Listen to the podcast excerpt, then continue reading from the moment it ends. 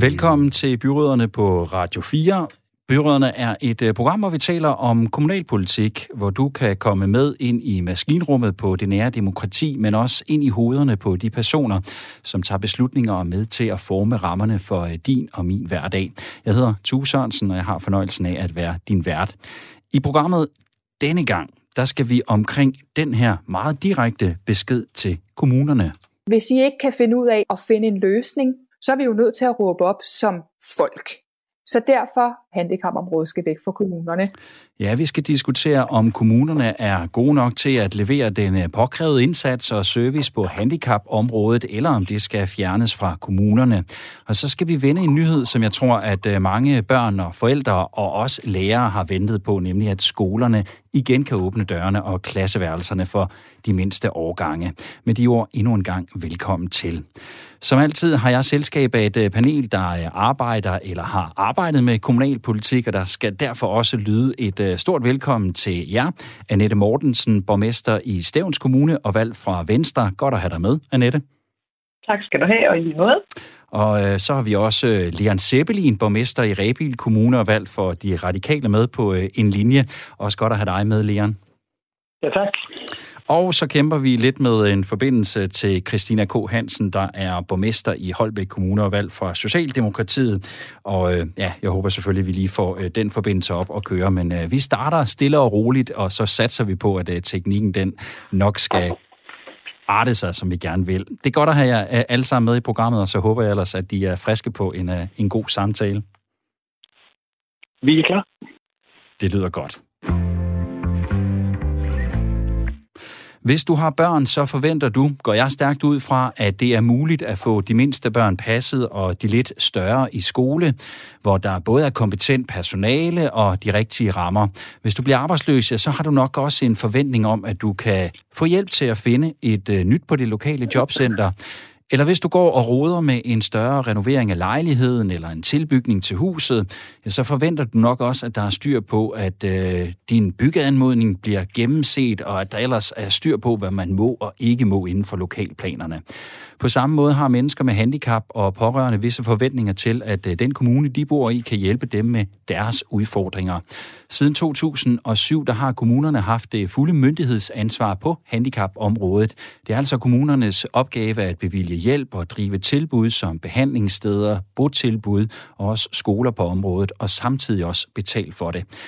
Og det gør kommunerne ikke godt nok, det mener bevægelsen 1 million stemmer, som både fører kampagne for og har fremsat et borgerforslag om at fjerne handicapområdet fra kommunerne. En af stifterne af 1 million stemmer, det er Monika Lylof, der er jurist og mor til tre børn med handicap. Ifølge hende så har det haft store negative konsekvenser, at kommunerne har haft hele ansvaret.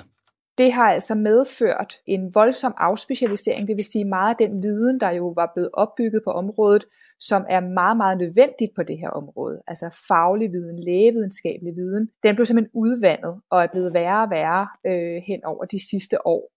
Så det vil sige, at mange af de tilbud, der er nu øh, kommunalt, bliver betegnet som bedste tilbud, men øh, vores øh, pointe er, at det har man gjort for at spare penge, og øh, at de målgrupper, man så har på de her tilbud, er blevet så brede nu, så det er simpelthen umuligt for et tilbud at tilbyde den faglige, specialiserede viden, som hver enkelt diagnose har behov for. De vejleder ikke om det, der er brug eller behov for øh, og ret til, øh, og hvad man egentlig har krav på, og sætter økonomi højere end kompenserende hjælp.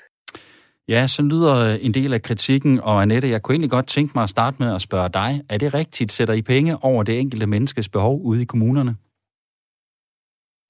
Jeg tror ikke, man kan se det så, øh, så sort-hvidt. Øh, det tror jeg bestemt ikke, vi gør. Men, men det er jo rigtigt, at i nogle dele af lovgivningen, så er det jo det billigst bedst egnede, som vi skal vælge.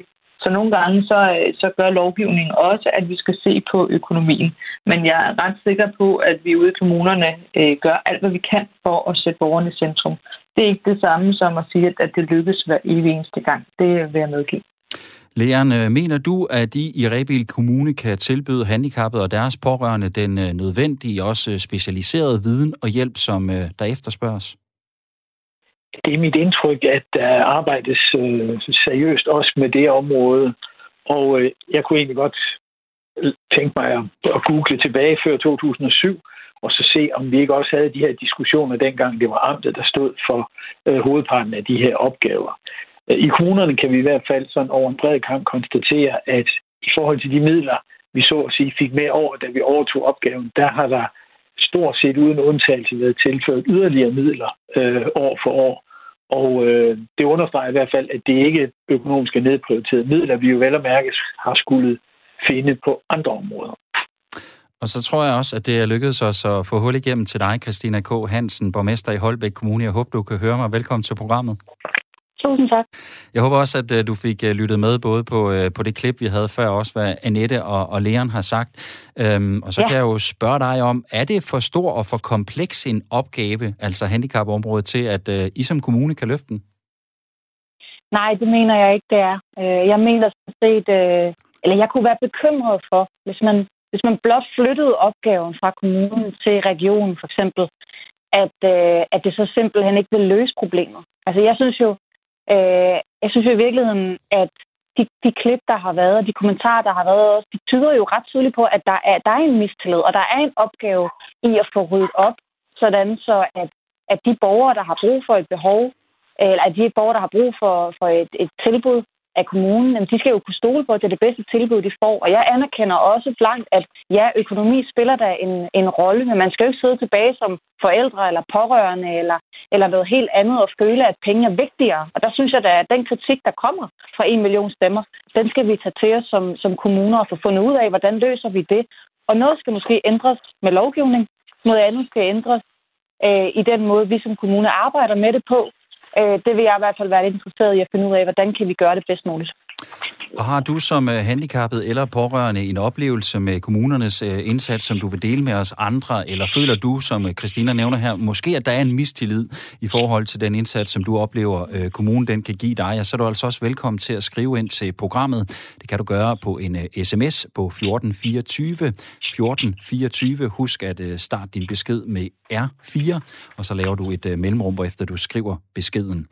Nu kan man jo sige, at den bedste måde at efterprøve en øh, indsats på, det er jo ved at kigge på nogle tal, og det har øh, en million stemmer også gjort, og i de tal, der mener bevægelsen altså, at de kan finde rygdækning for deres øh, kritik af kommunernes indsats på handicapområdet.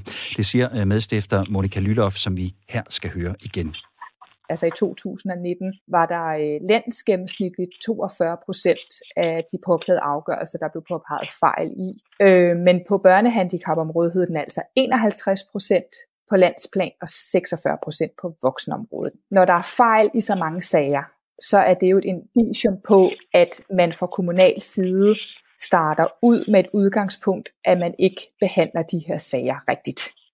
At man ikke bevilger den rigtige hjælp man vil jo aldrig nogensinde tillade, at et hospital blev ved med at lave fejl i 50% af deres operationer. Altså man vil jo ikke bare lade stå til.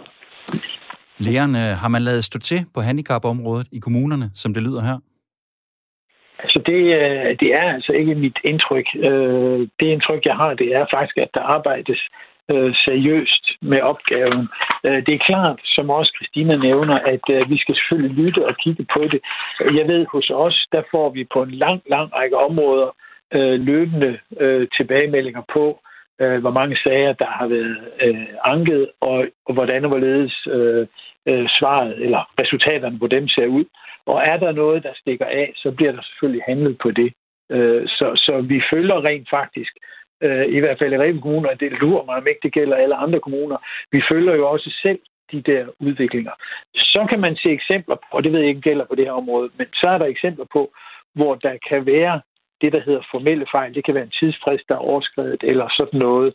Øh, det, det skal vi selvfølgelig også tilstræbe og overholde, men, men det har typisk ikke betydning for, for afgørelsen, altså i forhold til eksempelvis ja, de resultater, der kommer ud af det. Nu er det jo et bredt område, så det kan være ydelser, øh, hvis det har ikke betydning for ydelserne, selvom der er overskrevet en frist osv. osv. Men nu, og her kunne det øh, også være, være tilfælde på det her område. Men Leon, uanset om det er en lille fejl, eller en lidt større fejl, eller en graverende fejl, så er gennemsnitligt 42 procent, og nu siger jeg ikke, jeg ved ikke, hvordan det ser ud i Rebil Kommune. Det, det, det skal du selvfølgelig ikke stå til indtægt for alle de fejl, der også måtte ske i andre kommuner, men 42 procent, det lyder rigtig, rigtig mange.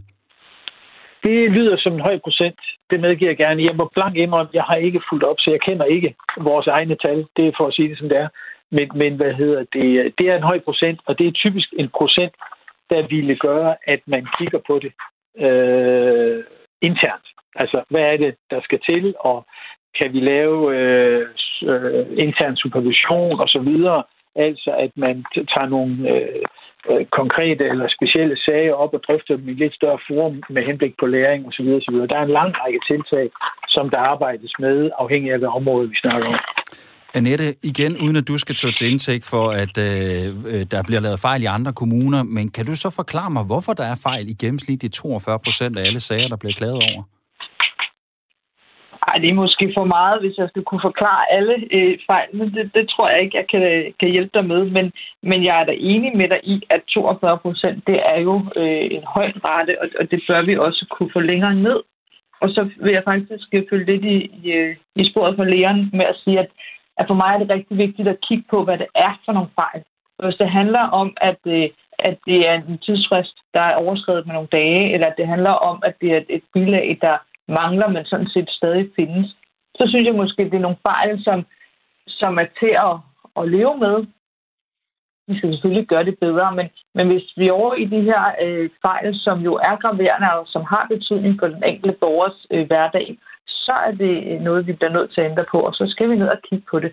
Men, men jeg kan ikke sige dig præcis, hvad det er for nogle fejl i alle 42 procent. Det, det kan jeg nok ikke hjælpe med. Jamen, det er også helt fair. Men nu siger du det her med, at hvis det er en tidsfrist, der bliver overskrevet med et par dage, eller måske en uge, altså det kan jo godt have stor betydning for den enkelte borger. Det kan det alt afhængig af, hvad det er for en, en sag, vi snakker om. Og, og man kan sige, når vi snakker handicapområdet øh, helt bredt, jamen, så er det jo øh, mange forskellige øh, retninger, sådan en sag kan være i. Og der kan være nogle ting, som du siger, det er helt afgørende, at man får svar inden for, for tidsfristen, og der er andre øh, situationer, hvor det måske ikke betyder lige så meget. Men i, i de her statistikker, og tal er altid øh, taknemmelige, jamen så er, øh, så er tal jo tal. Og, og derfor så synes jeg også nogle gange, det er vigtigere at gå ned og kigge bagom, og, og gå lidt mere i dybden med at sige, hvad er det egentlig, vi kan ændre på, sådan så alle oplever en, en bedre øh, tilgang, en bedre service øh, på det her område. Hvad siger du, Christina? Kan du acceptere, at vi taler om så høje fejlprocenter, når vi taler handicapområdet, som øh, det er tilfældet her? Nej, det, det mener jeg da ikke, at der er nogen, der kan acceptere. Øhm, jeg tror bare, altså igen det her med, hvis man har et problem, og så man flytter det et andet sted hen, jeg tror bare ikke på, at det er løsningen. Mm. Altså, jeg tror langt hellere på, som, som de to tidligere borgmestre også har været inde på, at vi skal have fundet ud af meget mere konkret, og det er nok noget, vi også skal køre i samarbejde med KL, for at finde ud af, hvad er det for typer af fejl? Hvordan løser vi dem bedst muligt? Øhm, jeg er ikke enig i, at at, øh, at, at, at det her med tidsfrister ikke også er en udfordring. Eller det, det blev der sådan set heller ikke sagt, men jeg mener virkelig oprigtigt, at, at det kan jo være en kæmpe udfordring for mange borgere, hvis ikke de får et, et svar inden for den rigtige frist. Og selvfølgelig skal vi arbejde, øh, arbejde på det. Og det ved jeg, det gør de også i, i rigtig mange kommuner. Mm. Så, øh, så jeg tror i virkeligheden, at vi skal blive mere konkrete på, hvad er det udfordringerne er, og hvordan løser vi dem bedst muligt. Fordi som vi også er inde på her, det handler ikke kun om økonomi. Så det hjælper ikke bare at tilføre mere økonomi til et område. Det kan måske hjælpe på nogle dele, men der er også noget andet, som handler om den måde, vi går, øh, går til opgaven på, som jeg tror, vi kan gøre bedre i, i sådan alle kommuner. Leon, er du enig i det her, som Christina siger, at, at det handler ikke ene og alene om økonomi, det her? Det er jeg fuldstændig enig i. Det handler primært omkring den enkelte borger. Øh, grunden til, at jeg indledningsvis nævnte det med økonomien, det er bare for at sige, at det ikke er et område, hvor vi i hvert fald ikke har tilført midler. Så, så det er ikke, der har ikke ligget spareøvelser i det. Men det er klart, det er et område, hvor, og det er det jo i, i langt det meste, vi laver, det, kommer, det er jo borgeren, vi er, til, vi er her for, og derfor er det også afgørende, at, øh, at øh, hvad hedder det, øh, at vi gør det, som vi skal. Øh, så, så, og, og noget af det, som Christina nævner, jamen det er jo netop det, jeg også har forsøgt at sige, at, at vi prøver at arbejde op med, arbejde med i forlængelse af, at vi internt kigger på, hvordan ser det egentlig ud hos sig selv, øh, øh, og er der et eller andet systematisk, eller er der en eller anden måde, vi angriber opgaverne på, som kunne være anderledes. Og øh, øh, hvad hedder det? Øh, og, og, og det, ja, det er jeg sikker på, at man gør i rigtig mange kommuner, altså arbejder med det her. Og jeg er også enig med Christina i, at det der med bare at flytte, det er jo også det, jeg forsøgte at sige helt indledningsvis. At jeg, jeg kan huske den her diskussion, dengang amterne havde det, den lød meget langt hen ad vejen på samme måde. Øh, og det betyder bare, at vi hele tiden skal blive bedre til det, vi laver. Og en af de ting, som øh, I ude i kommunerne også bliver kritiseret for af, af den her bevægelse, det er, øh, som I taler om faktisk øh, lige her før, jeres, jeres tilgang til handicapområdet. Den er for kortsigtet, og ja, den har også lidt med økonomi, mener øh, en million stemmer. De mener nemlig også, at I er lidt for nære i jeres tilgang til det. Lad os lige prøve at høre, hvad Monika Lythoff hun siger omkring det. Hvis man begyndte at tænke omvendt, i stedet for straks at sige, hvad er det billigste, så tror jeg faktisk, at hvis man sagde, det starter vi op med med en investering, men på den lange bane, så vil det faktisk ende med at blive billigere sådan øh, hen over et helt liv i forhold til, at man lige nu laver forkerte løsninger for at spare penge, og dermed bliver de mennesker dårligere. Annette, kunne man forestille sig, at det ville være billigere på den lange bane, hvis man prioriterer at give den rigtige specialiserede hjælp til handicappede borgere fra starten af? Altså, jeg mener jo, at øh, målet i sig selv skal være, at vi altid øh, finder den rette løsning fra starten af.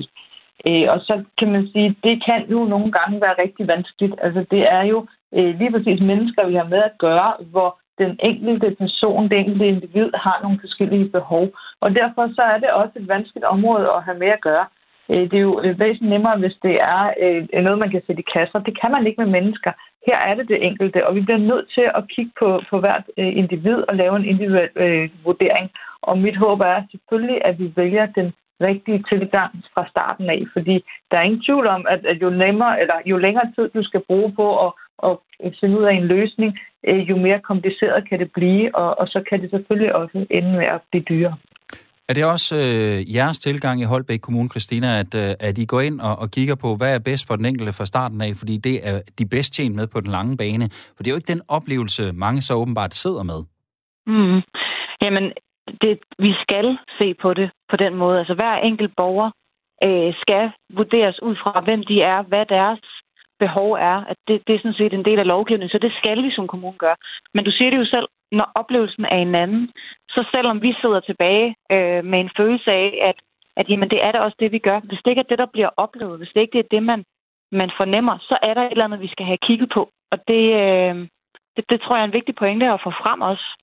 Øh, fordi det, det dur jo ikke, hvis den oplevelse, der er fra kommunernes side, det er, at de gør det øh, på, på den bedste måde for borgerne. Hvis man så omvendt som borger tænker, jeg får ikke den rette hjælp af, af kommunen, så synes jeg, en vigtig ting her at sige, det er jo også, at øh, vi skal også blive dygtigere til at have dialog, dialog fra kommunernes side med borgerne omkring, at en gang imellem, så det, der bliver truffet af beslutninger i kommunen, er jo ikke nødvendigvis det, borgeren ønsker. Men det betyder ikke øh, altid, at det er så, fordi kommunen ikke vil øh, hjælpe borgeren, eller, eller sætter penge først, eller hvad det kan være. Nogle gange så er man jo bare uenig om, hvad der er det bedste, og det skal vi blive dygtigere til at snakke om. Øh, jeg, ah, nogle gange så noget af det, jeg har oplevet, det er, at når al kommunikation imellem en kommune og, øh, og en borger, der har brug for hjælp, foregår på skrift, så bliver tonen, tonen enormt hård. Jeg oplever også nogle gange at sidde tilbage med en følelse af, at jeg kan vide, hvad der var sket, hvis man havde været i rum med hinanden, hvis man havde talt med hinanden, hvis man havde snakket med hinanden. Det ved jeg godt, det er svært lige nu, men så kan en telefonsamtale jo gøre meget. Altså jeg tror helt generelt, at vi skal kigge på, hvordan er det, vi som kommuner arbejder med den her øh, målgruppe. Det ved jeg, at vi gør i, i Holbæk Kommune, øh, og det er jeg helt sikker på, at de også gør i mange andre. Og der vil det da være rigtig rart, øh, hvis vi kunne få input fra, fra en million stemmer omkring, jamen, hvad er det, vi skal gøre? Hvordan skal vi blive bedre? Øh, hvis man ikke som borger skal sidde tilbage med en følelse af, at bare at være en brik i et system, hvad er det så helt konkret, vi skal gøre bedre? Øhm, det, det, den dialog vil jeg gerne have. Det er jo så i hvert fald en opfordring, der er hermed at sende videre til at, at, at, at gå i dialog med hinanden omkring den del. Leon, der kunne jeg egentlig også godt tænke mig lige at høre, hvad du tænker om i forhold til det. Altså, fordi nu, nu talte vi før om økonomi. Det er ikke ene og alene et spørgsmål om det. Der er måske også nogle andre ting, der skal kigges på. Kan det også være, og ja, nu ved jeg godt, jeg forsimpler det lidt, men siger så simpelt som, at man får styr på dialogen og kommunikationen og, og indgår i en bedre samtale med hinanden? pårørende og borgere og så kommunen imellem? Jamen, det tror jeg bestemt, der ligger noget øh, i også. Øh, og så med risiko for at lyde som om, at ja, det har vi tænkt på, så, øh, så har vi i hvert fald lokalt øh, hos os selv øh, Øh, for år tilbage haft kigget på vores skriftlige kommunikation. Det betyder ikke, at det med telefonen øh, og så videre ikke også er vigtigt. Men, men, men sådan helt overordnet, øh, den her tilgang med det, at vi er nødt til at skrive, hvad det er for en beslutning, der er lavet, og prøve at skrive det på dansk, om man så må sige, så er der en lang række lovkrav og henvisninger, vi skal lave, og klagevejledninger osv. osv., osv. Det skal selvfølgelig også være der. Men, men, men man kan godt se offentlige breve fra kommuner, og regioner og staten, hvor, hvor man går kløjs i det næsten fra start af, fordi der kommer en lang forklaring og henvisning osv., og, og grundlæggende vil man egentlig bare gerne vide, om man har fået ja eller nej til et eller andet. Øh, og hvis man så starter med at skrive, øh, du kan desværre ikke få det, eller ja, du kan godt få lov til at gøre det her, og så kommer med alt det der, som skal være der bagefter. Det kunne måske være en hjælp, og det ved jeg, vi arbejder med for år tilbage uh, internt i Rebild Kommune. Der er kommet en øh, uh, sms i forbindelse med det her med de overskredne tidsfrister, som vi talte om uh, lidt tidligere. Ingen fejl er umiddelbart til at leve med. Selv overskredne tidsfrister kan have store konsekvenser. Det er en meget vag holdning i forhold til fejlproducenten. Venlig hilsen en mor til et barn med autisme. Og ja, jeg ved ikke, Annette, du skal næsten lige have lov til at, at forholde dig til den. Hvad, hvad, hvad siger du til det? Ja tak, det vil jeg gerne, fordi øh, lige for at kalde det en, en vag holdning, det, det synes jeg måske er ærgerligt. Jeg prøvede netop at nuancere det her med at sige, at der kan være øh, situationer, hvor det er rigtig afgørende, at tidsfristerne er overholdt. Og selvfølgelig er det jo lovgivning, så tidsfristerne skal selvfølgelig overholdes. Men jeg har det også sådan, at er det en, en sag, hvor det er en enkelt eller to dage, og det sådan set ikke har nogen betydning, så er det ikke for mig den værste fejl, man kan øh, begå her så er der andre ting, som jeg synes er, er, er væsentligt større og, og mere graverende fejl, som, øh, som jeg ville starte ud med, hvis jeg skulle øh, øh, begynde at, at dissekrere det her. Øhm, og så vil jeg bare lige sige, du sagde før, om det var for simpelt det, det her med kommunikationen. Det synes jeg bestemt ikke, det er. Fordi kommunikation er noget af det vanskeligste. Øh, så jeg synes egentlig, det er, er meget øh, vigtigt at have mere fokus på den måde, vi kommunikerer med. Øh, også fra, fra os kommuner til borgerne. Så er begge de dele blevet nuanceret, hedder det. Tak for det, her, Nette. Vi skal lige høre en øh, sidste gang fra øh, Monika Lytter fra Bevægelsen 1 million stemmer, som altså vil have handicapområdet øh, væk fra kommunerne. Og spørgsmålet er jo så, I har været lidt inde omkring det, om det er hele området, der skal væk fra kommunerne, eller hvordan man i stedet skal gribe den her indsats an fremadrettet vi skal have adskilt de tre kasketter, som lige nu ligger oven i hinanden på hovedet af kommunerne. Altså økonomi, visitation og drift. Når man har de tre ting til sammen, så er det altså en sprængfarlig cocktail i forhold til, at økonomien altid vil blive prioriteret allerførst, inden man kigger på, hvilken indsats og hvilket tilbud, der vil være det rigtige. Det skal vi have vendt om. Vi vil rigtig gerne enten, at man simpelthen kigger på, skal vi have nogle øh, regionale enheder, hvor der simpelthen sidder fagfolk, der visiterer til rigtig hjælp, og så har man driften øh, fordelt øh, kommunalt, regionalt, alt efter øh, hvad der er behov for. Og så kig lidt på, hvad man har gjort i sundhedsvæsenet i forhold til specialisering der. Der fandt man jo også ud af, at alle sygehuse kan jo ikke alt. Det er det samme, der sker lige ude i kommunerne. Hver sagsbehandler kan ikke vide alt om alt. Det kan simpelthen ikke lade sig gøre. Christina, du sagde tidligere, at øh, du tror ikke på, at, at løsningen er bare at fjerne det fra kommunerne, men, men kan du se en anden måde, det kan organiseres på øh, handicapområdet, hvor ja, kommunerne også stadigvæk spiller en rolle i det? Ja, det er et godt spørgsmål.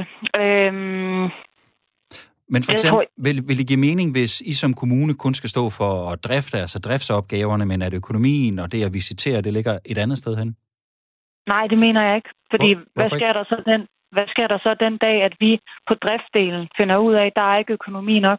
Så har vi ikke beslutning til at sige, at vi har brug for, at der kommer mere økonomi på området. Vi omprioriterer midlerne øh, hen på det område. Altså jeg tror, det er vigtigt, at, at, øh, at opgaven sådan set forbliver samlet, men at vi i stedet for fokuserer på, når der er en utilfredshed fra borgernes side, hvilket man jo må sige, at der ikke i, øh, ikke i alle tilfælde, men i nogle tilfælde er. Og det er jo også det, vi kan høre her så bliver vi nødt til at få snak om, hvordan er det, vi løser det problem, og hvad er det konkret udfordring er.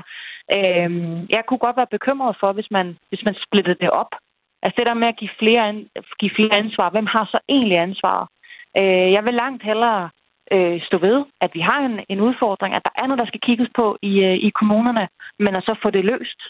Øh, bare give det videre til nogle andre, det, det kunne godt bekymre mig.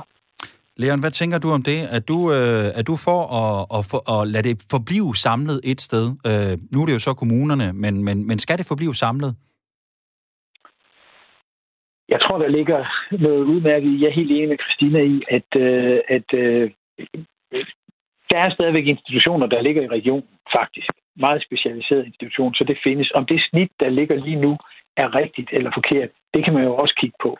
Men ellers er jeg som udgangspunkt enig i, at, øh, at det kan sagtens ligge samlet. Og så skal vi have den fokus, som også Christina siger, på, at vi skal selvfølgelig kigge på, hvad er der, vi kan gøre bedre. Øh, øh alt det, vi allerede har drøftet. Øh, men men øh, det der med bare at flytte det, som jeg også har sagt, da det lå i amterne, øh, der, hvad hedder det, øh, der var der altså også kritik. Øh, hvis vi tager regionen aktuelt, jamen så får de jo heller ikke kun ros for øh, forskellige ting, de arbejder med inden for sundhedsområdet. Så, så øh, jeg tror, vi skal lytte og lære og kigge indad og se, hvad, hvad er vores praksis, og, og hvad er der, vi kan gøre, gøre bedre eller anderledes, sådan at det, øh, at det går den rigtige vej. Annette, hvad tænker du? Men jeg, jeg har det nok lidt ligesom Leon, at øh, jeg tror, det er en god idé at kigge på, om, om der er nogen snit, man godt kunne rykke lidt på. Men, men grundlæggende, så tænker jeg også som Christina, vi skal ikke til at, at, at skille det hele ud, fordi det tror jeg kan give nogle andre problemer i, i forhold til at, øh, at have den tætte dialog med borgerne. Der er vi alligevel øh, dem, der er tættest på i kommunerne, og det tror jeg også, vi skal udnytte. Jeg tror mere, vi skal ned og kigge på nogle af de konkrete sager og, og finde ud af, hvad er det, der går galt undervejs i sådan en sag her. Og så er det klart, at vi skal benytte os af de øh, specialiserede tilbud, der stadigvæk er, hvis vi i kommunerne øh, møder nogle sager, som vi ikke øh, nødvendigvis øh, kender alt til. Men så har det... vi stadigvæk VISO eller øh, andre til at hjælpe os. Okay, så, så når I siger, at snittet skal lægges anderledes, og, og, og man skal bruge de regionale tilbud og specialister, der er, er det så det, det handler om, at, at I måske godt kan blive bedre til at erkende, når I så mangler noget ekspertise eller noget specialviden i en given sag, at I så får hjælp andre steder fra? Også selvom det koster ja. penge i øvrigt. Ja, ja, så kan man sige, så kommer du ind i økonomien igen, og, og der kan det måske være, være fornuftigt at kigge på det igen. Hvor ligger snittet, og, og hvad, hvad er det, der er den regionale opgave, og hvad er det, der er kommunernes opgave. Men, men grundlæggende set øh, er heller ikke øh, til tals for, at det skal flyttes øh, et helt andet sted hen, for jeg tror egentlig ikke, det er det, der løser problematikken. Jeg tror, vi skal mere ned og se på, hvad er det, der sker undervejs, siden at øh, der er nogle sager, der går galt. Og som øh, afslutning på diskussionen her, så kan jeg fortælle, at øh, borgerforslaget fra bevægelsen 1 million stemmer har fået over 50.000 underskrifter og er nu blevet fremsat som beslutningsforslag i øh, Folketinget. Det skete i går tirsdag den 2. februar, men der er her i optagende stund ikke sat dato på, hvornår forslaget det skal første behandles, som det hedder. Du lytter til Byråderne på Radio 4, et program, hvor vi taler om kommunalpolitik. Mit navn er Tue Sørensen, og med i programmet er et panel bestående af Annette Mortensen, borgmester i Stævns Kommune og valgt for Venstre, Christina K. Hansen, borgmester i Holbæk Kommune og valgt for Socialdemokratiet, og så Leon Seppelin, borgmester i Rebild Kommune og valgt for de radikale. Traditionen tro skal vi nu til at uddele ris eller ros, eller som jeg plejer at sige, en byråds bredside eller et kommunalpolitisk skulderklap. Jeg har øh, bedt panelet tænke over en ting, som øh, de mener fortjener at få det ene eller det andet i det, vi kalder ugens prik, prik, prik. Og Christina, tager jeg helt fejl, hvis vi nu skal kigge lidt mod Sønderborg? Nej, det er helt rigtigt. Øh, vi skal altså til Sønderborg, og faktisk, hvis jeg skal være helt ærlig, så har jeg haft svært ved at vælge hvilken en af de ting, jeg beundrer ved Sønderborg, jeg skal vælge, fordi øh, jeg, bruger, jeg bruger rigtig tit og ofte Sønderborg som, øh, som en kommune at kigge lidt mod, hvis man skal lære noget nyt. Øh, og det, som jeg vil, vil fremhæve her, det er i virkeligheden den måde, de værdsætter de rigtig, rigtig, rigtig mange foreninger og aktive i foreninger, de har, de mange frivillige, som, som er ude i den lokale fodboldklub, eller er øh, ja, hvad end man kan være som, som frivillig, de, de har også nogle, nogle, øh, øh, nogle, der kommer og læser højt. For eksempel, jeg ved, der er nogle ældre, der kommer og læser højt for, for døende øh, borgere, og de har en hel masse forskellige frivillige, og det de gør én gang i året, det kan de ikke lige nu, men normalt, så én gang i året, så ikke bare, at de holder en hyldest, det tror jeg rigtig mange kommuner gør, de frivillige, men de laver sådan et kæmpe arrangement, hvor alle de frivillige, og det er altså mange, mange, mange, mange, mange hundrede, kommer ind øh, til, til kommunen. De bliver, øh, de, udover der sikkert er taler og sådan noget, så øh, er der selvfølgelig også middag, hvor man virkelig får, får hygget og får, får fortalt, hvor vigtige de er. Øh, byrådet, de agerer så tjener, altså render simpelthen rundt med, med bestik og mad og sådan noget. Jeg okay. ved godt, det kan lyde som en banan lille, eller en banan, eller en, ikke en banan, men en, en, øh, en meget sådan øh, simpel lille ting at gøre. Men jeg vil bare sige, vi har jo brug for stærke foreninger, og det har vi jo også oplevet her under corona. Vi har brug for stærke fællesskaber. Og det her med, at man som kommune går ind og siger, jamen vi har faktisk også en opgave i at, at behandle vores, øh, vores foreningsliv, vores frivillige der rigtig godt, det synes jeg er inspirerende. Så det, det har jeg valgt at fremhæve. Det lyder også hyggeligt, og hvem har ikke lyst til at blive øh, serviceret ved at få uh, desserten af borgmesteren eller udvalgsformanden? Det lyder da som uh, noget, vi godt alle sammen kunne tænke os at prøve på et eller andet tidspunkt. Leon, Sønderborg Kommune, er det også en kommune, du kigger imod for at blive inspireret? Nej, man kigger jo altid uh, rundt omkring. Da jeg begyndte at fløde den kommunalpolitik, der var jeg en tur i Holbæk. I øjeblikket kunne jeg finde på at kigge til stævns med deres 17 verdensmålsarbejde. Men hvis jeg skal pege på øh, en bestemt øh, ting, som jeg sådan synes rager op i, i min horisont, og jeg ser ikke alt, så er det omdannelsen af malfabrikken i Syddjurs Kommune i Æbeltoft. Og jeg skal retfærdigt sige, at jeg er født og opvokset i Æbeltoft, så jeg kender malfabrikken fra dengang den var malfabrik. Men der har man formået at bevare og omdanne en øh, ikke længere aktiv industribygning til et fantastisk center for kultur og for fritid og for turister og for skater og hvad vi har. Det er en imponerende øh, indsats, de har lavet, og den er meget langt hen ad vejen drevet af lokale ildsjæle, en bestemt lokal ildsjæl tilflytter, øh, som, som har brugt masser af år på det, og med det yderste af neglene undgik, at man ravede det ned og lavede et butikscenter. Nu ligger der en bygning, smuk, smuk bygning, der der tegner byen, når man kører ind, og hvor der er et leben med koncerter og kunstnerboliger og lokalarkiv, bibliotek, arbejdspladser, alt muligt. Bryggeri, mikrobryggerier, ikke at forglemme restauranter, øh, eller restaurant. Så, så det, det, det øh, jeg har fulgt det, kommer stadigvæk i Emtoft, øh, sådan med jævn mellemrum, har fulgt det helt hele vejen igennem. Et imponerende projekt, altså virkelig et besøg værd. Jeg var en uh, tur forbi i sommer, da jeg var i sommerhus i uh, Æbeltoft faktisk, så uh, ja, du har ret, det er et uh, fedt sted. Er det ikke også noget med, at det lige har vundet en pris egentlig? Jo, jeg mener, det har fået både en dansk og en international pris. Øh, nå, Ja, det finder vi lige ud af på et andet jeg har, et eller andet, jeg har et eller andet udklip fra Emter Folketiden liggende her på mit kontor, men nu kan jeg ikke lige finde det. Nej, men helt okay. Du råber så, op, Men der var en eller anden international pris, de fik. Det er rigtigt. Annette, øh, vi skal også have en ugens prik, prik, prik for dig. Er vi ude i ris eller ros hos dig? Ja, men øh, jeg vil gerne starte med, med ros, og, og det kan man måske undre sig over, at en, en venstreborgmester godt vil rose øh, ind på Christiansborg lige i øjeblikket. Men det vil jeg faktisk gerne, fordi der er jo øh, syv kommuner, der er blevet sat fri her for nylig, og, øh, og der kan jeg jo kun skele lidt øh, misundeligt til, øh, til både Christina og Leon i Holbæk og Rebild, fordi de har jo fået lov til at blive sat fri. Øh, øh, det er øh, folkeskolen, og det er på daginstitutionerne. Og, og det kan jeg godt være lidt misundelig over, og jeg synes, det er et rigtig godt tiltag, at man nu siger, prøv at høre her, nu ser vi, hvad kan I få ud af det, hvis vi skal undgå alle de her regler og byråkrati, der er på området, og så simpelthen øh, give dem, som sidder med det til daglig, frie tøjler. Øh, og, og så rosen skal gå til, at det her blev sat øh, i værk, så kan jeg jo så give lidt ros og sige, at det ærger mig, at det kun er syv kommuner. Jeg kunne da ønske, at vi var langt flere kommuner, der kunne få lov til at, øh, at prøve det. Og det kunne jo også være, øh, være handicapområdet, fordi der er ingen tvivl om, at det kunne give god mening, øh, særligt når vi også lige har talt om det. Så, øh, overvejende, så det var lidt en blanding. Ja, så overvejende ros for øh, de, hvad kan vi kalde, udvidede frikommuneforsøg, som vi jo også har talt om tidligere her i programmet, men også lidt ris for, at det så kun er øh, syv kommuner. Men øh, der påviler jo så ja, et øh, stort ansvar, kan jeg næsten fornemme på det hele, Christina, at øh, I får gjort det på en måde, så øh, der måske også bliver åbnet op for, at andre kommuner kan få lov til at få lidt friere rammer og arbejde under øh, fremadrettet. Eller hvad tænker du? Det, øh, Det, tænker jeg over hver evig eneste dag. Øh, da, øh, da vi fik den her mulighed, der vidste jeg jo udmærket godt, at øh, det var ret vigtigt, at vi øh, lykkes godt med den, og at vi får, øh, får afprøvet nogle forskellige ting.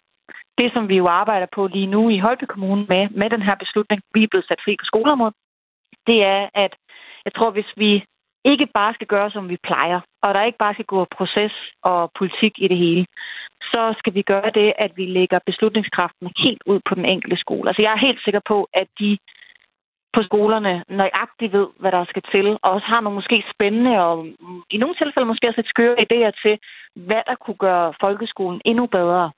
Så, øh, så vi arbejder med at lægge beslutningskraften helt ud, og hvad der kommer ud af det, det er jo svært at, øh, at spå om, men, øh, men jeg lover jer i hvert fald, at vi skal nok gøre det så godt, vi overhovedet kan.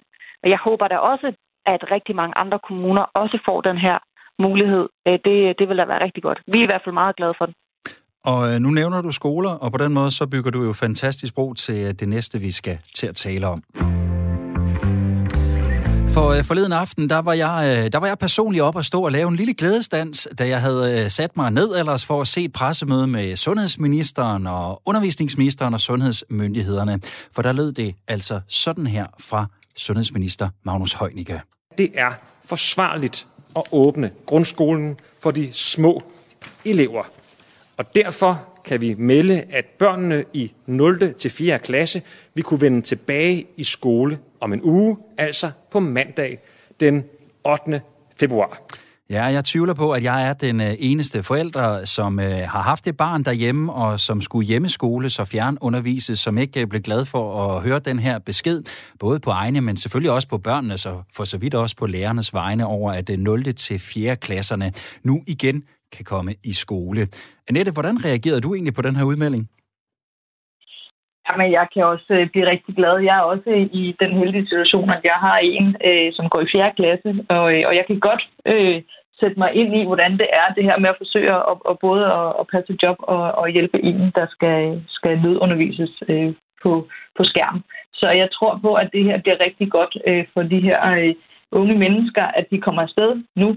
Jeg øh, vil ønske, at vi kunne sende flere end kun 0. til 4. klasse afsted. Øh, jeg, jeg har særligt en, en stor bekymring for de unge mennesker, som øh, nærmest mister et helt over deres efterskoletid, eller dem, der går i, i videregående uddannelser og faktisk nærmest ikke har set øh, deres klassekammerater i lang, lang tid. Så jeg vil ønske, at vi kunne åbne mere op, men det her det er et lille skridt på vejen. Og det kan være, at vi vender tilbage til øh, den del også øh, lidt senere.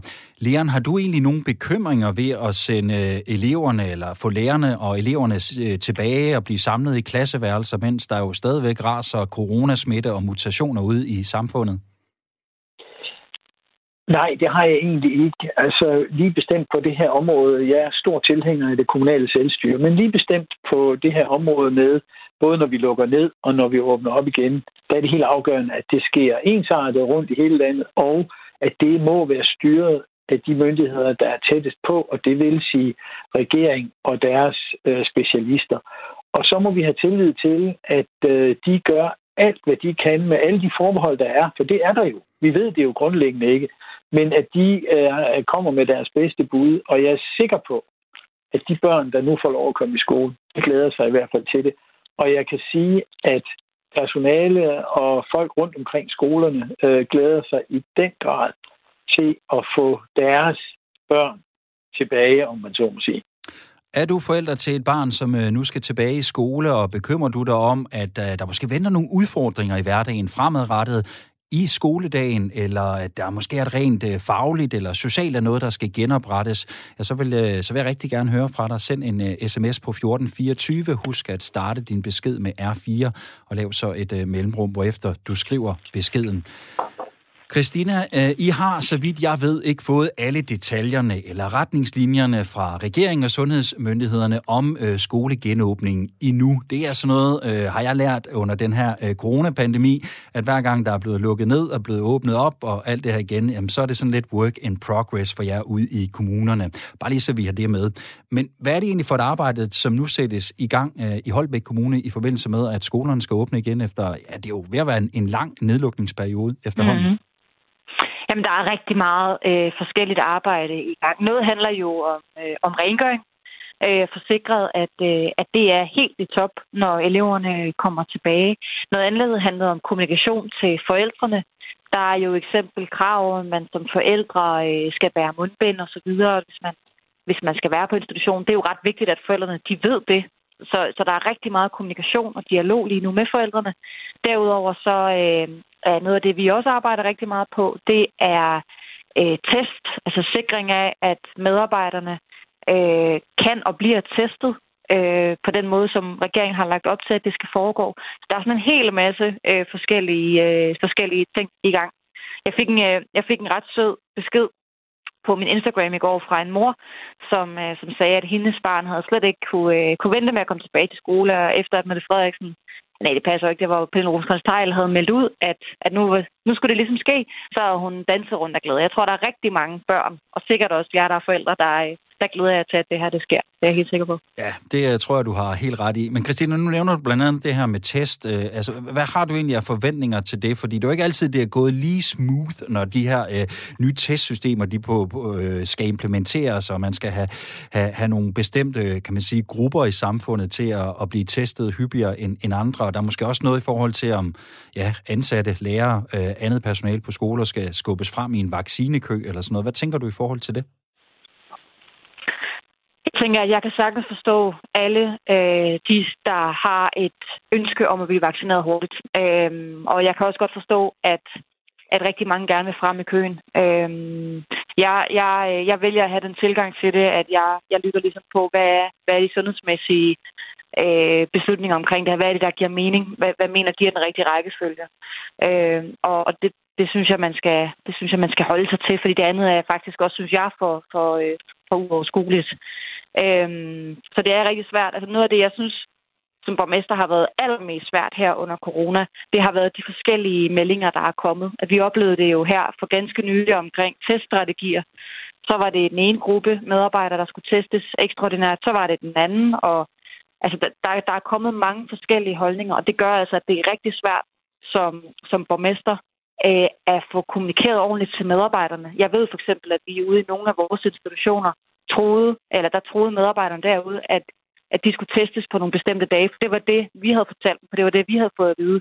Alt imens beslutningen så var lavet om, og der var kommet en ny beslutning, og det skaber jo utryghed. Så hvis man må komme med en appel til, øh, til beslutningstagerne højere op i systemet, så er det at, at ikke skifte kurs for mange gange, fordi det skaber øh, rigtig svært arbejdsmiljø for os ude i kommunerne. Det tror jeg godt, de ved, men nu er det sagt igen.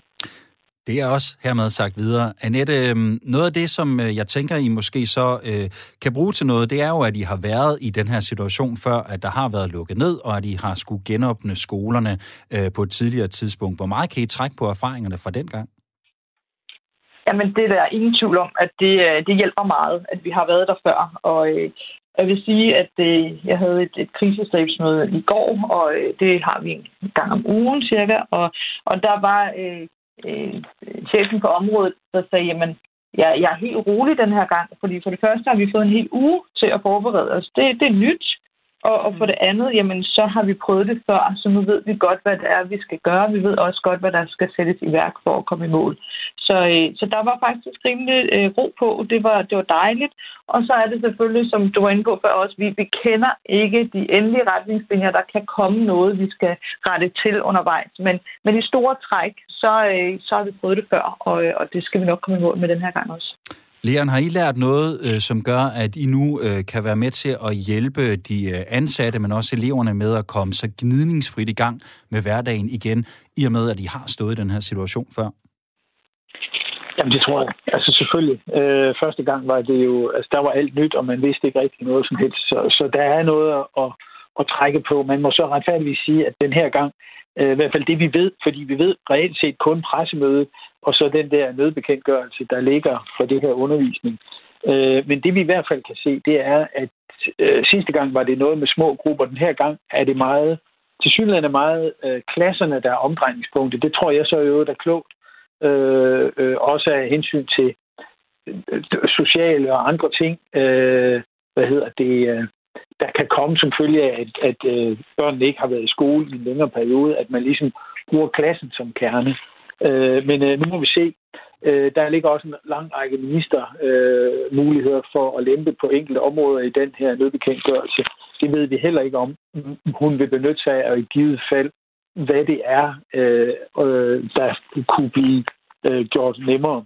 Men øh, også her hos os er vi i fuld gang med at kigge på, hvad kan vi gøre nu? Og noget af det, der i hvert fald, jeg ved, der har været drøftet, det er netop det her med, jamen, de her børn, der kommer tilbage, de kommer formentlig med en meget forskellig oplevelse af de sidste øh, øh, måneder, uger og måneder her, hvor skolen har været lukket. Og der er det vigtigt, at fagpersonalet har fokus på det og sørger for at få kigget på den enkelte og se, øh, er der et efterslæb? Det kan være fagligt, det kan også være social udfordring. Øh, øh, at man ligesom får klassen på plads igen, om man så må sige. Så det er i hvert fald en af de ting, som man helt uafhængig af, hvad vi nu mangler at få oplysninger centralt fra, øh, er i gang med at, at drøfte. Christina, det som øh, Leon siger her, det her med, at der jo kan være nogle mulige eftervær af den her nedlukning hos, øh, hos eleverne, for eksempel fagligt efterslæb, det kan også være nogle sociale relationer, som jo på mange måder har været, været nedbrudt i, i, i den her tid, fordi det, det, det har været svært for, for, for børn at, at mødes og lege sammen, og selvfølgelig har man kunne gøre det digitalt, og der har været noget fjernundervisning osv. Men, men hvor meget fylder den del egentlig i tankerne hos dig nu, hvor øh, der så skal åbnes op igen, og en hverdag forhåbentlig indsniger sig stille og roligt? Det fylder rigtig meget for mig. I sidste tirsdag, der var jeg i virtuel praktik, tror jeg, man kan kalde det, øh, blandt andet i 0. klasse, 1. klasse, 2. og 3. klasse. Øh, og, og snakke med dem lidt om, både sådan, hvordan, hvordan foregår det her virtuelle undervisning egentlig. Øh, der vil jeg bare lige sige, at jeg er meget imponeret både over de lærere, der underviser pædagoger, men godt nok også over de forældre, der sidder derhjemme. Og på den ene side skal passe deres arbejde, på den anden side lige skal følge lidt med i, hvad der foregår med undervisning. Det, det er jeg meget imponeret over. Øhm, men noget af det, jeg oplevede, og som virkelig satte sig i mig, det er, hvor meget eleverne de savner hinanden. Øh, altså, der var, ikke, der var ikke nærmest en elev, som ikke nævnte, øh, hvor, hvor, hvor træls det var ikke at lege med deres kammerater, og der, at spille fodbold sammen ude i gården, og, og hvad de ellers sagde. Ikke? Så jeg tror helt klart, øh, der ligger en, en, en stor opgave i at få givet børnene tid til at simpelthen få være, altså være sociale igen, og få snakket sammen igen, og få leget sammen igen. Øh, og der har jeg virkelig tillid til, at det, øh, det, det kan medarbejderne godt finde ud af. De ved, de ved, de ved, og de kender også børnenes behov. Men, men man kan jo sige, hvis der er, der er både en, en almindelig undervisning, der så skal i gang igen, Christina, og, og hvis man så samtidig skal, skal have lidt ekstra fokus på, at der, der måske er et fagligt efterslæb, og det er måske ikke alle elever, det er tilfældet hos, og der samtidig også øh, skal være et ekstra øje på det her med, at, at alle eleverne kommer tilbage i, i fællesskabet. Er der så overhovedet mm. tid til det i det daglige at nå det hele? Ja, det er der. Øh, de enkelte lærere og pædagoger, øh, de er klar over, hvilke elever, der har brug for hvad. Det, det har jeg fuldstændig tillid til. Øh, de ved jo godt, om, om er det her, der er noget faglighed måske, der er gået tabt. Jamen, så er det jo der, man sætter ind. De ved også godt, hvis det handler om noget socialt. De kender også familierne derhjemme, og hvordan det har foregået. Ja, jeg mener og har helt tillid til, at, at det skal nok blive løst. Det er ikke nemt, og det er jo ikke noget, der bare lige sker hen over natten. Mm. Øh, men vi må ikke undervurdere, hvor fagligt dygtige vores medarbejdere ude i institutionerne faktisk er. Annette, kan du, som uh, i mangel på bedre ord, som politisk overhoved i Stævns Kommune, kan du gøre noget for at understøtte ja, både lærerne og eleverne, når nu de kommer tilbage, for at uh, der både kommer gang i en normal hverdag igen, men at der også kommer styr på, hvad der måtte være faglige efterslæb og, og, og sociale relationer, der ligesom skal, skal genfinde hinanden igen? Jamen, jeg tror, øh, min øh, fornemmeste opgave her, det er at, øh, at have tillid til, at dem, der er derude, de godt ved, hvad der skal til øh, have tillid til, at de gør det rigtige, og de hjælper, som Christina også siger, de børn på de niveauer, øh, de nu har brug for det på. Øh, jeg kan godt være bekymret for, at det er den sociale del, som måske øh, kommer til at fylde øh, rigtig meget, og, og derfor tror jeg også, det er vigtigt, at, øh, at det er det, der er fokus på på skolerne, at de simpelthen bruger en, en masse energi på at få det sociale til at fungere igen i, i klasserne. Og ofte så, øh, så bevæger børnene sig jo også på tværs af klasserne normalt øh, i, i frikvartererne eller i, øh, i sports øh, eller fri, øh, fritid ellers. Så derfor så kan der også være noget der, at, at det kun er i, i den klasse, man nu engang er, er sammensat i. Men jeg tror på, at øh, vores øh, personale, de ved, hvad, hvad de skal, og de øh, kender børnene så godt, og det skal vi simpelthen have tillid til som, øh, som borgmester. Og nu er det jo i øh, første omgang kun de mindste årgange, som kommer tilbage i klasseværelserne. Og Nette, du nævnte det her tidligere med, at du kunne måske godt have ønsket, at det også var de lidt ældre skoleelever, og at det også var på efterskoler og, og, og ungdomsuddannelser, at der blev åbnet op igen. Altså, hvad tror du, det betyder for hver uge, der går, at øh, det er tilfældet, at de stadigvæk skal sidde derhjemme og have fjernundervisning? Jeg tror faktisk, det har rigtig stor betydning. Jeg snakkede med en i går, som fortalte, at, at, at hendes øh, unge mennesker, de var nærmest sådan gået i en eller anden form for, for skal, eller altså der var øh, der var lukket helt ned, fordi man, man ser ikke nogen, man er på på skærmen, men det er bare ikke det samme. Øh, man kan have gået i gymnasiet i halvandet år efterhånden og nærmest ikke kende dem, man går sammen med, øh, eller man savner dem, man skulle have været på efterskole med i lang tid. Så jeg tror, at vi har et, øh, et efterslæb på de her unge mennesker, som øh, nogen får ikke deres efterskoletid igen. Øh, og, og det har det virkelig, øh, det har det svært med. Vi andre, vi, vi skal nok klare det. Ja, vi har masser af gode minder fra, fra da vi var unge, men de her unge mennesker, de, øh, ja, dem, dem, har, dem er jeg bekymret for. Det må jeg indrømme.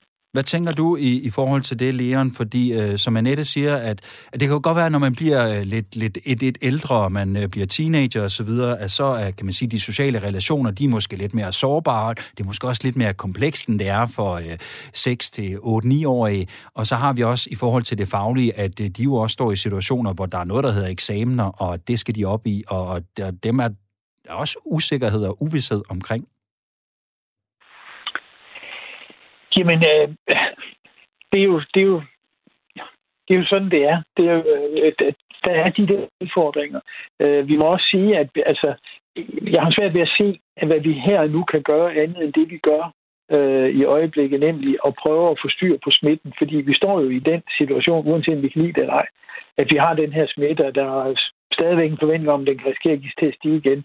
Så, øh, så vi må jo hver især, øh, der hvor vi nu er, prøver at gøre og hjælpe så godt vi kan. Og så øh, når engang også de store elever kommer tilbage, øh, og efterskoler og højskoler osv., jamen så må man jo lave en indsats der. Øh, det kan være, at øh, man i hele fritidslivet skal have øh, kigget øh, på det. Øh, I KL ved jeg, at vi det udvalg, jeg har med at gøre, øh, allerede er begyndt at snakke post-corona øh, på kultur- og fritidsområdet, altså, der må vi jo simpelthen hjælpes ad med at få, øh, at få finde de gode løsninger. Øh, og det gør vi formentlig bedst, hvis, hvis vi alle sammen prøver at hjælpe hinanden så godt vi kan. Christina, øh, frygter du, der kommer en ny nedlukning af for eksempel skolerne? Eller er det slet ikke i dine overvejelser eller tanker lige pt? Jeg, jeg øh, både frygter det og tænker på det, og det er, jo, det er jo svært at forudse, hvad der sker lige nu, og det ved vi jo ikke. Så det tror jeg ikke, jeg skal prøve at gøre mig klog på. Øhm, jeg vil bare sige, lige meget hvad der kommer, havde han her sagt, så, øh, så, så gør vi det jo alle sammen så godt vi kan. Og, øh, og det, det tror jeg næsten er, er det vigtigste for mig at få sagt. Øh, fordi vi kan ikke forudse, hvad der sker. Det er der ingen, der kan. Øh, så, så vi må bare gøre, hvad vi kan for, at, øh, at den, den hverdag, vi nu møder, at vi, vi går den ikke så godt som overhovedet muligt i møde. Jeg deler, øh, jeg deler bekymring for de unge. Altså, jeg, øh, jeg oplever også, at rigtig mange unge, de, de synes, det er en rigtig svær tid lige nu. Øh, og, og bekymring om, hvornår skal de til eksamen? Skal de til eksamen? I hvilke fag? Er der nogen, de ikke skal? Hvor skal man lægge sin vægtpande? Øh, altså, det, det, er, det er bekymrende, men som lærerne siger, hvad pokker skal man ellers gøre lige nu? At det er en svær tid. Det er en særlig tid. Og øh, ja, jeg tror ligesom alle andre, der glæder jeg mig også bare til, at det er overstået på et eller andet tidspunkt. Det tror jeg, vi alle sammen gør. Vi krydser fingre for, at uh, den her genåbning af de mindste skoleklasser, den, den også var ved. Skal vi ikke sige det på den måde? Mm. Jeg uh, kunne mm. godt tænke mig lige at slutte af med en uh, sms, fordi uh, nu var vi jo inde omkring Malfabrikken i Æbeltoft uh, tidligere, hvor uh, jeg jo spurgte dig, Leon, om uh, du også kiggede lidt mod Sønderborg. Og der er en lytter, Lars fra Sønderborg, der har skrevet ind, at sådan en bygning har vi altså også i Sønderborg, hvor tidligere kornlærer nu er en del af hovedbiblioteket, skråstreg multi Kulturhuset. Så øh, ja, jeg ved ikke, om inspirationen er kommet fra Sønderborg. Trods alt alligevel, Leon. Det kan du jo tænke lidt over, ikke? Det gør jeg. det er godt. Det øh, var alt for øh, denne omgang af byråderne på øh, Radio 4. I skal have tusind tak til jer i panelet. Annette Mortensen, borgmester i Stævns Kommune og valgt for Venstre. Tak for det, Annette. Selv tak. Også tak til dig, Christina K. Hansen, borgmester i Holbæk Kommune, valgt for Socialdemokratiet. Tak for det, Christina. Selv tak. Og sidst, men uh, absolut ikke mindst, også et, uh, en tak til dig, Leon Seppelin, borgmester i Rebil Kommune, og valg for de radikale. Tak for det. Jamen, øh, selv tak for budet. Der skal også lyde en uh, tak til Monika Lyller fra bevægelsen 1 million stemmer, som var med i øh, uh, klips undervejs i programmet. Og selvfølgelig også tusind tak til alle jer, som har sendt beskeder ind løbende. Du kan genhøre programmet eller andre af vores udsendelser. Det kan du både på Radio 4's hjemmeside, men selvfølgelig også som uh, podcast. Den kan du finde i din lokale podcast-app og afspiller. Byråderne er produceret af Rakkerpak Productions for Radio 4. Thor Arnbjørn og Lene Jul Brun er redaktører. Programmet her det var tilrettelagt af Anne Lundager Christensen og under undertegnet. Mit navn er Tue Sørensen.